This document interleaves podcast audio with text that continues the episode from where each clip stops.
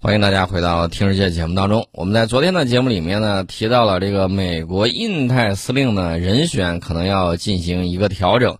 接下来他会派谁来呢？昨天我们说的可能是阿奎利诺来出任美军印太司令。那么现任的这个人，他呢，这个最近呢，在他卸任之前，就是那个美国印太司令部的指挥官戴维森，他去国会作证的时候，又在大肆渲染所谓的中国军事威胁。他说：“我担心中国正在加速实现他们的雄心。”哎，我觉得我们恢复到历史正常时期，这不是好事吗？你为啥担心呢？你这不是瞎替我们操心吗？今天吃萝卜了吗？不知道，啊。然后呢，美国印太司令国会作证，说中国正在加速在世界舞台取代美国。我觉得你那个霸主地位，我们真看不上。都给你反复说多少次了，霸权主义是一条死胡同，我们不会去钻这个牛角尖的。你就是不听。我们提出来的这个人类命运共同体这个倡议，我觉得很好啊。我们提出来这个“一带一路”的倡议，愿意和我们合作的，我们就一起去搞建设，一起去制造啊。我最近听说美国有一个段子啊，美国有个什么段子呢？美国有人呢，这个就很好奇啊，就比较了一下中美两国的这个官员啊，他发现我们很多这个官员出身于工程师，然后呢，出身于科学家。出身于这种技术啊，技术出身的比较多，然后呢，他们恍然大悟说：“你看看，还是人家的这个啊，工程师出身的愿意搞建设。你再看看咱们，他说的是他们自己美国啊，律师没事就是煽风点火，无风还要起三尺浪，剑术还要踹三脚，属于这种，那能好吗？美国段子啊，说给大家听一下。至于说这个美国印太司令在国会作证的时候，还。说了一番话，这番话呢，在说这番话之前，我先给大家总结一下。他最近一个月啊，最近一啊不是最近一个月，是本月，本月才过了十天，他已经在这个各种不同的场合大肆渲染所谓的中国军事威胁，已经是第三回了，十天三回，而且呢，他中间拿中国军费大做文章，我就纳了闷了，你七千多亿，你不觉得你是世界的威胁？我们这个啊一两千亿。在一人均，那简直是洒洒水了啊！而且呢，他提到了中国台湾地区，哎，他说的这个倒是让我觉得，哎呦，这个家伙嘴里头说出来这番话倒是挺有意思了啊！让大家对未来的这种发展，对未来国家的统一有了一个啊，大概有一个时间表。他说他担心我们会在未来六年出手收复中国台湾啊，他是这么说的。那么我们就姑妄听之吧。听听他这么讲，呃，至于说他说到了一些细节，说我们呃曾经说过要在二零五零年实现在这个国际秩序中发挥这个领导作用。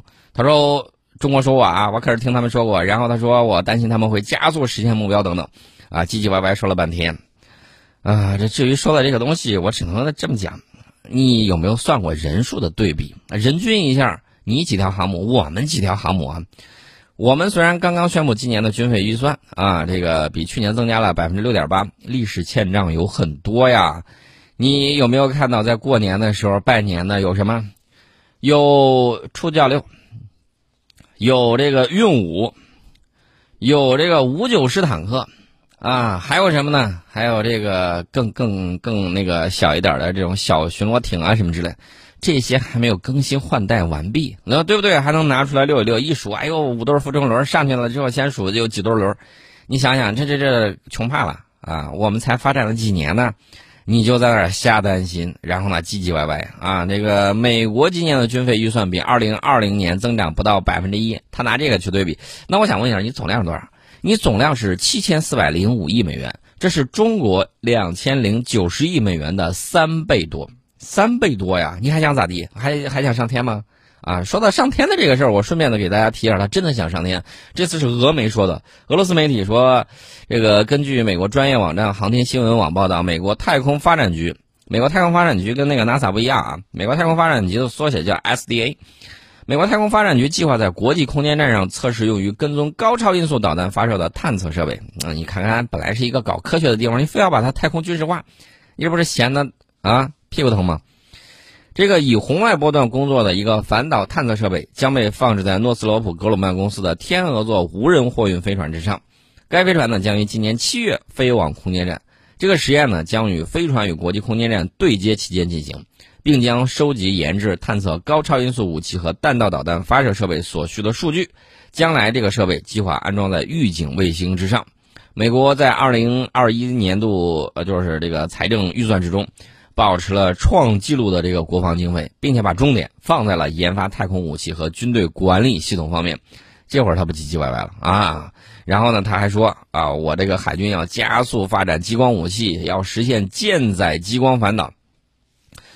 我觉得这个坑吧，你愿意填就去填去吧，反正这个坑，我觉得你这块儿有点够呛啊。首先，这个激光晶体受制于人啊；其次呢，在激光方面啊，尤其是在海上，盐大雾多啊，在这种情况下使用激光反导，我觉得效果可能不太好啊，真的是不太好。你光这些出现的这个水雾，万一它浪花高一点，出现这种散射呀、折射呀、反射的这种各种现象。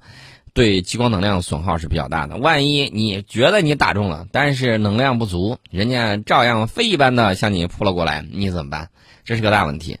所以我认为，在这个近程防御方面，激光武器确确实实能发挥一定的作用。但是你想让它远距离反导，这个考呃认真考虑一下，可能够呛，可能够呛。我个人更倾向于这个，你要么整电磁炮，电磁炮这玩意儿速度快，你啪啪啪打出来一组弹丸。然后完美的把对方击落于马下，这个效果很好啊。除此之外，电磁炮你要是搞不定，那我建议你考虑一下微波武器，这种武器级的呃这种微波武器，那效果当然好的很呢。直接把来袭导弹啊，它的这个线路啊什么之类干扰烧坏都可以啊。嗯，你可以考虑一下这些，这些实验起来的时候比这个激光武器来的效果更好。我觉得你不如考虑考虑这个。如果还不行的话，你不是还有近防系统的吗？那火箭炮一分钟啊六千发，噼里啪啦一赞打也可以。干嘛要去搞激光武器呢？这个东西费力不讨好，而且呢，主要原因就是它走错了这个技术路线。这个激光武器的前景呢，甚至促使了美国海军与美国导弹防御局的这种合作，希望最终研发出来能够击落高空弹道导弹的舰载激光武器。但是。大家注意，这个对于发电功率的要求是比较高的，呃，但是最近呢，这个发电功率的移动啊，包括这个舰艇内置发动机功率的增输出增加呀，都在使这一切迅速变为可能。福特级核动力航母、第三代的阿里伯克级导弹驱逐舰，还有当然了，还有朱姆瓦尔特啊，现在都在大幅度的增加发电功率，据说足以维持舰载电力系统啊，如雷达、火控和计算机。啊，回头我会在战略忽悠局第二季里面给大家聊一个事情，聊什么呢？全电舰、全能舰啊，这未来这个海军舰艇发展的这个趋势，可以给大家聊一聊。世界海军啊，不光是我们，我们会给大家聊一下，到底未来的这个军舰会怎么样的这种发展啊？大概会给大家说一下。当然了，激光武器已经在舰艇上使用很多年，美国最初几年呢，开始使用的是美国海军。激光武器系统，这个系统呢设计并安装在庞塞号两栖登陆舰上，而且进行过多次海上拦截试射，打个小型无人机还是没有问题的。美国海军呢，甚至在它的杜威号导弹驱逐舰上安装了一种新的呃激光炫目武器啊，以跟踪并摧毁敌方攻击型无人机。这是美国现在正在搞的这一些东西。我们还说回来啊，还说回来。说回来，这个美国印太司令他在国会作证的时候，在那儿唧唧歪歪扯一些。大家会发现啊，他们这种啊，就是怎么说呢？屁股决定脑袋。然后他认为你不怎么样的时候，不符合他心意的时候，他完全无视现实中的证据。你问他讲的是不是事实？他讲的事实，但是只是事实的一部分，就好像摸人盲人摸象一样。他摸着大象腿，他说大象就是根圆柱子；他摸着大象的尾巴，他就说大象是一根小鞭子；他摸着大象的鼻子，他就会说大象是一个长条，跟蛇一样。那他摸着大象的耳朵，他会说：“哎呀，好大一个蒲扇呢！”啊，美国有一些政客，有一些所谓的专家，大概就是这个样子。呃，管中窥豹啊，他只见一斑，他不是看全貌，这是他们的一贯的这种表现。那么我们看到，美国现在这个为什么这个戴维森在退休之前啊，不断在各种公共场合公开渲染所谓的中国军事威胁？其实很简单，就是要钱啊，为他的各个军兵种要钱。你不要忘，他是印太司令部的头儿，然后呢，也要给下一任接好班儿，做一个好的交接。啊，能给国会多弄点钱，将来退休了之后到这个旋转门里面，啊，去哪个企业挂个名当个顾问，那银子还不是大把钞票哗哗的来。美国政商两界呢，就这一点比较好，这个旋转门呢告的比较快。呃，我只能这么讲，哎，成也萧何，败也萧何。这个东西弄得久了之后，到底对他们自身是什么样一种腐蚀？你可以看一下罗马帝国衰亡史啊。这个我们可以给大家简单的就这么说一下，给大家提个醒。想了解的话，可以看一看啊。这个我们就不管他那么多了，爱怎么折腾怎么折腾去。给大家说一个好消息，什么好消息呢？外国媒体研究表明，中国科兴的疫苗对巴西的 P1 变异的新冠病毒有效啊！这是根据美国霍普金斯大学实时统计数据。截止到北京时间三月十号，巴西累计确诊病例已经超过一千一百零五万例，死亡人数达到了二十六点六万人。一将无能，累死三军呐！啊，真的是这个样子。你看看他当时跟那个东皇那多么热切的接触啊，多么那个啊拍马屁啊，结果怎么样？结果怎么样？结果结果就是这个样子。这个 P 变异病毒的出现呢，使该国疫情雪上加霜。值此之际啊，这个巴西的一份研究数据传出了令人振奋的结果：科兴疫苗对 P 变异病毒有效啊！这是来自巴西的一项研究。我们当然希望呢，这个能够及早这个共同的去对抗疫情，然后呢，保证人们的正常生活、生产、经济活动啊，这个都很关键。那么三月二号的时候，我记得当时伦敦帝国理工学院、牛津大学和巴西圣保罗大学的一份研究结果表明，P1 变异病毒可能最早于去年十一月初在巴西出现。该病毒呢可能会令超过六成受过感染的人再次感染。但是这项研究呢尚未经过同行评审，也没有在这个科学期刊上发表。在此背景之下，我说的那个研究成果是伦敦帝国理工学院、牛津大学和巴西圣保罗大学联合出的那个报告啊。是这个研究。那么，在这个背景之下，新冠疫苗可有效的对抗 P 变异病毒的消息实属振奋人心。值得一提的是，除了科兴疫苗之外，美国辉瑞疫苗呢也对巴西的一种变异病毒有效。说到辉瑞的，我倒是想起来个事儿：辉瑞的这个老板啊，人家问他你打疫苗了没有？自家的疫苗没有打。大家要看到啊，我们这儿都是谁造出来谁带头打啊，对吧？我们看到我们的这个陈伟院士，对不对？那人家的这个老板我不打。嗯，大家问他我你为啥不打？人家话题一拐说啊，我是不忍心插队呀，让大家都能打得上。我的个天哪，你这个疫苗起反应，然后出问题 又不是一起两起了，你当大家都是傻子吗？看眼睛看不见还是咋回事？这是他们的这种虚伪的伪善的这种地方。辉瑞的疫苗连抽药注射器都得专配专用啊，而我们这个临床实验方案啊，大家都看到了啊，非常的不错。有些东西啊，国内外的媒体都很少提及。这里面既有技术的问题，也有有一些人呢，这个屁股歪的问题啊，这个都有。呃，大家还记得不记得，当时巴西公布科兴疫苗只有百分之五十的这个有效度，本身就是一种政治操作啊。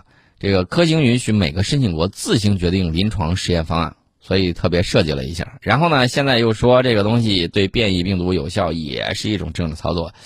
到底是巴西特朗普先打一巴掌，再给个甜枣啊？这个人家就是想要疫苗嘛，各种各样的卖疫苗赚不赚钱啊？这不管，关键是能够防疫啊。还有的就是设备，设备你总得给钱吧？啊，这是一个问题。我们大概呢给大家聊一下这个情况。好消息还是有的。呃，另外呢，我们再说一下，不光是美国印太司令啊即将卸任的。他在国会作证的时候，就各种要钱，各种渲染所谓的中国军事威胁。但是呢，有明白人没有？有，美国众议院军事委员会主席亚当·史密斯，他在布鲁斯金学会主办的一个播客节目里头提到了一个事儿。这个事儿呢很有意思，怎么有意思法儿？我们先进广告，广告之后跟大家聊，看看他到底说了什么。欢迎大家回到《听人界》节目当中。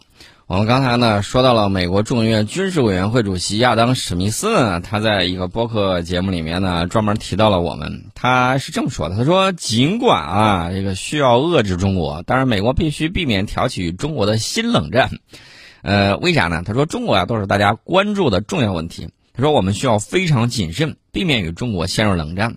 我们正在与中国的直接对抗中挣扎。他说，他认为现在美国不可能建立一支能支配中国的军队。这不废话吗？抗美援朝你打赢了还是怎么着啊？呃，我想问一下，这个抗美援越你打赢了吗？还是怎么着啊？呃，不吸取历史教训啊？这个美国军校里面不讲军事历史的吗？啊，自己心里头不清楚吗？为啥把有一些经典案例反复拿出来讲，都是朝鲜战场上的？你为啥这个 现在就在那装糊涂啊？啊，这个美国呢，需要在广泛的议题上继续与中国共存并且合作，同时呢，不能以经常以官方立场指责中国，这是一个明白事理的人啊。他还说了，解决方法是将共存的承诺与遏制的政策结合起来，还是不忘这个遏制这俩字儿。呃，好像也没有什么新意啊。那你想继续折腾就继续折腾吧，反正这个战略方向，我们只要这个方向是对的。所以说呢，咱就不用去关心什么呢？不用关心这些，呃，你就怎么说呢？有一句话是这么说的：犹如东风射马耳啊，这个你就不管它，就当是嗡嗡嗡嗡嗡嗡嗡完了之后，该怎么地就怎么地了，咱也不用去操心它。那么五角大楼的官员说，中国在为其军队发展高性能新技术方面取得了迅速的成功，而与此同时，五角大楼自身的现代化努力却因为预算限制而受阻。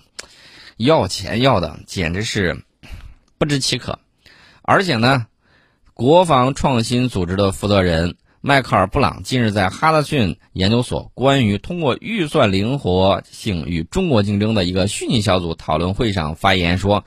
中国人的创新能力惊人，呃，但是大家也知道，外国有很多媒体对我们报道非常少啊，老是过去几十年之前的这种眼光，呃，他有意无意的就这么去报道，呃，而且呢，这个布朗说了，中国人在整合政府、商界和学术界资源方面做得很好，哎，别捧杀我们，我们还有很大的改进空间。他说，就像在就像美国在曼哈顿计划和阿波罗计划中所做的那样。而且他们正在建设一种非常成功的商业经济，而且他提到了人民解放军非常专注考虑的是长远的问题，所以布朗认为，呃，这个美国人对中国的创新能力不屑一顾是错误的。然后他提到一点，他说技术位于中美大国竞争的核心，所以我反复在给大家强调，为什么这个学，呃，这个文科的一定要了解一下理工科的这个知识，看到了没有？技术人家说的很清楚，位于中美大国竞争的核心。你靠这个诗词歌赋能打得败八国联军吗？不能吧，对吧？你靠这个写写小说，然后拍拍视频，你能击退这个美国啊？不是英英法的这个坚船利炮吗？不能吧。所以说呢，这个东西很关键啊，就是科学技术，所以一定要了解，一定要学习。那学理工科的我也在强调，多了解一些人文精神，因为这个什么呢？因为你这个技术是为人服务的，技术它是一把双刃剑。一定要有人文关怀啊，要有人文精神，这是我给大家说到的。然后呢，这个布朗说，这场技术竞赛意味着速度很重要啊。他们自己认为，美国人需要确保他们不会落不会落后的速度前进啊。就这些新技术而言，存在着一种先发优势。这布朗说，中国开始在五 G、人工智能、生物技术和自动系统等新技术领域居领先地位，因为他们的体制令他们能够干大事儿，并且快速行动。我终于看到美国五角大楼一个官员啊，而且是国防创新组织的负责人迈克尔·布朗说了这番话，夸什么呢？夸咱们的体制，这个能够干大事儿，而且快速行动啊！这个我觉得体现的很多，比如说一方有难八方支援，你看到美国一方有难八方这个扯淡，差的差不多就是这么样一个情况。所以说呢，我们虽然有很多不足的地方。我们要专注于改进我们的这个不足，至于他爱跟谁比，他跟谁比啊？别人家的孩子你爱跟谁比，跟谁比？我们只要 什么呢？我们只要就是科学技术的发展，人民生活的幸福，要求我们国防军事力量能够保证我们的这种富足的这种生活啊。所以说呢，我们这儿有很多的机会在不断的这种发展，而且呢，你会看到美国打那个贸易战，两年之前我在给大家做这个公开演讲的时候，我就讲贸易战他打不赢，为啥呢？我给大家举了几个历史上的例子啊，这个就不一一赘述了。我只说他打这个贸易战怎么讲呢？这个杀敌不到两百，自己损失一千二啊，这种情况谁能干得来了？只有他们自己砍向自己才能干得来。而且最近一段我听说他们又要加入什么气候协定，又要怎么着的？美国自身的这个重工业要发展，它不污染吗？都是污染大户啊。那你重新加入的话，那你是要你自己停呢，还是不停呢？董王看到这一点，所以退出了。现在呢，这个税王他又进去了。那现在问题就是，你们到底置美国的这种重工业于何地？空心话不是一句话，不是一天两天他就弄成的。底特律，我们知道啊，罗马不是一天建成的，底特律也不是一天破产的呀。所以这些事情到底是怎么样去做，你自己好自为之啊。这个至于说人家现在还有反思的精神，那说明这个事儿还不至于糟糕到底。咱们呢，既不要仰视，也不要轻视啊，平视就行。很多人啊，由于时代的原因，心态不够平和。美国确确实实有很多先进的地方，我们也有自己的长处，美国也有自己的短板啊。见贤思齐焉，见不贤啊。这个则自省，然后呢，有则改之，无则加勉。我们要博采天下为己用，创造灿烂的人类文明啊！这是我们未来要发展、要去做、要向太空更深处去迈进的这个一个旅程，或者说一个段落、一个阶段。将来我们会做得更好。